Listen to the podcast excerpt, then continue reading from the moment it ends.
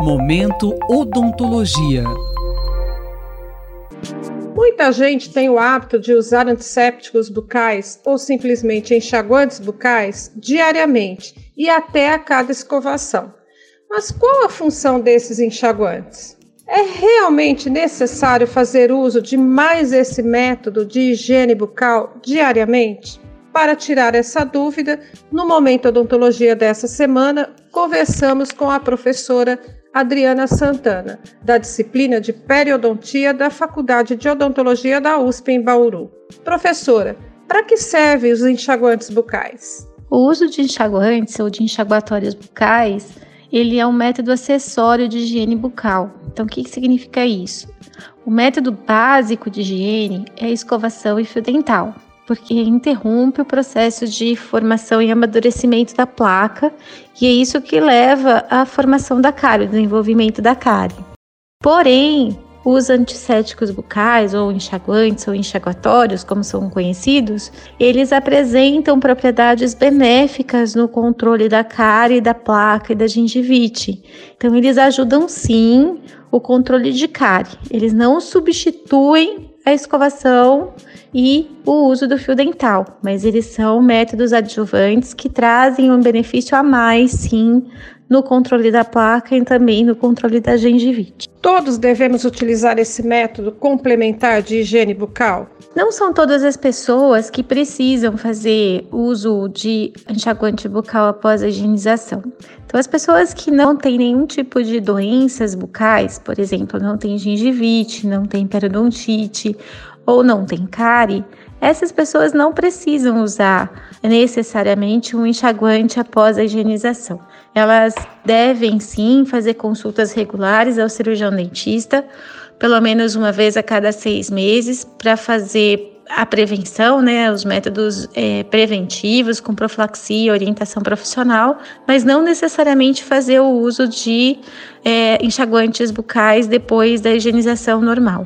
Mas para aqueles que têm a indicação, quantas vezes ao dia eles devem utilizar os enxaguantes? Depende da solução que você está é, utilizando. Então, tem soluções que são indicadas para uso duas vezes por dia, tem soluções que são indicadas para uso uma vez por dia.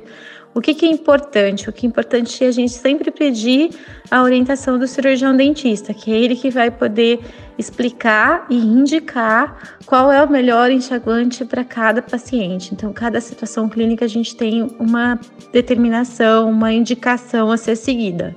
Algumas publicações científicas associam o uso exagerado de enxaguantes bucais ao desenvolvimento de câncer. Isso é real? Existe realmente esse risco? Existem alguns trabalhos que sugeriram que os enxaguantes com álcool eles possam ter sim algum risco aumentado de câncer bucal. Isso porque o câncer está associado com o etilismo. Então, o álcool ele é considerado como um agente carcinogênico. Então, o uso é contínuo, frequente desses enxaguantes bucais ou colutórios bucais, eles poderiam sim aumentar o risco de câncer em um paciente que já tenha uma certa suscetibilidade. Então, é por isso que não convém utilizar por muito tempo ou não utilizar mesmo os colutórios que contêm álcool. Disso tudo é muito ainda controverso, tem estudos que não demonstram essa associação, mas existe sim estudos in vitro e estudos em outros níveis que sugerem um poder carcinogênico do álcool nas mucosas bucais, sim. Qual o melhor enxaguante para uso diário quando necessário?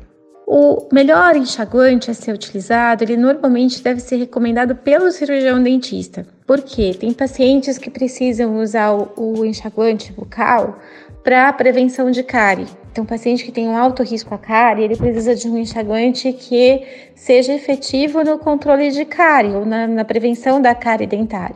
Por outro lado, o paciente que tem gengivite, ele precisa de um enxaguante que seja indicado para a gengivite, um, um enxaguante que tenha propriedades antiplaca, que é o agente primário da doença periodontal, da gengivite e da periodontite, ou até mesmo um agente anti-gengivite mesmo. Então, quem decide, quem define qual é o melhor enxaguante, tem que ser o cirurgião dentista. E no caso de cirurgia na boca, que o paciente tem a indicação de fazer bochecho para higiene, existe um produto mais indicado? Os enxaguatórios pós-cirúrgicos, normalmente eles têm uma ação antibacteriana e bactericida mais intensa. Então, normalmente a gente para pós-cirurgia, a gente trabalha com a clorexidina, que de todas as substâncias testadas, é aquela que tem o melhor efeito sobre as bactérias bucais e ela ajuda bastante no pós-operatório.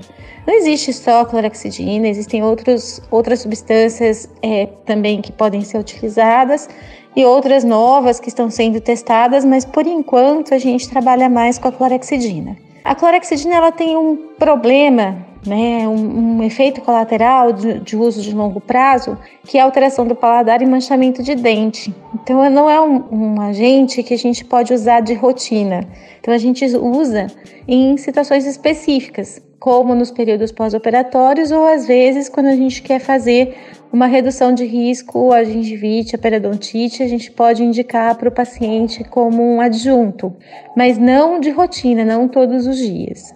Quando a pessoa tem retração da gengiva, que causa aquela sensibilidade e aquela dorzinha chata, os enxaguantes podem ajudar no tratamento ou no controle? A exposição radicular, nos casos de recessão gengival, muitas vezes elas são acompanhadas por hipersensibilidade ou sensibilidade de colo, que é aquela dorzinha chata que a pessoa sente quando bate farzinho frio ou quando vai água gelada. E os enxaguantes bucais que são específicos para essa finalidade, eles ajudam bastante a redução da sensibilidade. Normalmente essas soluções elas contêm flúor e elas também contêm outras substâncias ativas que têm por função obliterar os túbulos dentinários ali locais que estão expostos e diminui essa sensação de dor que o paciente apresenta.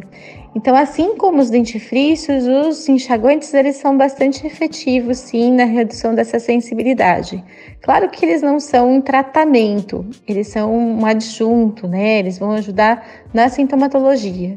Então, para tratar, é só o cirurgião dentista que vai conseguir indicar o melhor tratamento, mas eles são um importante adjunto aí no controle da dor associada à hipersensibilidade dentinária. Professora, existem pessoas que não podem usar enxaguantes? Os enxaguantes não devem ser utilizados para pessoas que têm alergia a seus componentes, algum dos seus componentes, que é uma situação um pouco mais rara, mas pode acontecer.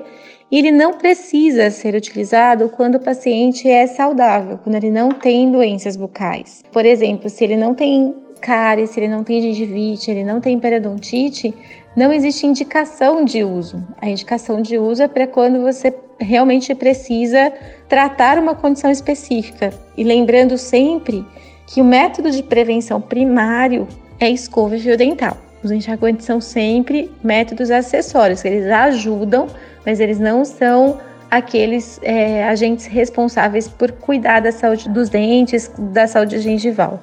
Isso é bastante importante porque algumas pessoas tendem a substituir então, elas deixam de escovar os dentes porque elas realizam bochechos com enxaguantes.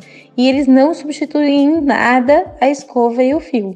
É melhor, eles se somam a escova e o fio dental, mas eles não substituem a escova e o fio dental. Acabamos de ouvir no Momento Odontologia de hoje a professora Adriana Santana, da disciplina de Periodontia da Faculdade de Odontologia da USP em Bauru, que falou sobre o uso de enxaguantes bucais para que servem, quando usar e como escolher essa forma complementar de fazer higiene bucal. Até a próxima edição. Rosimeire Talamone para a Rádio USP. Momento Odontologia.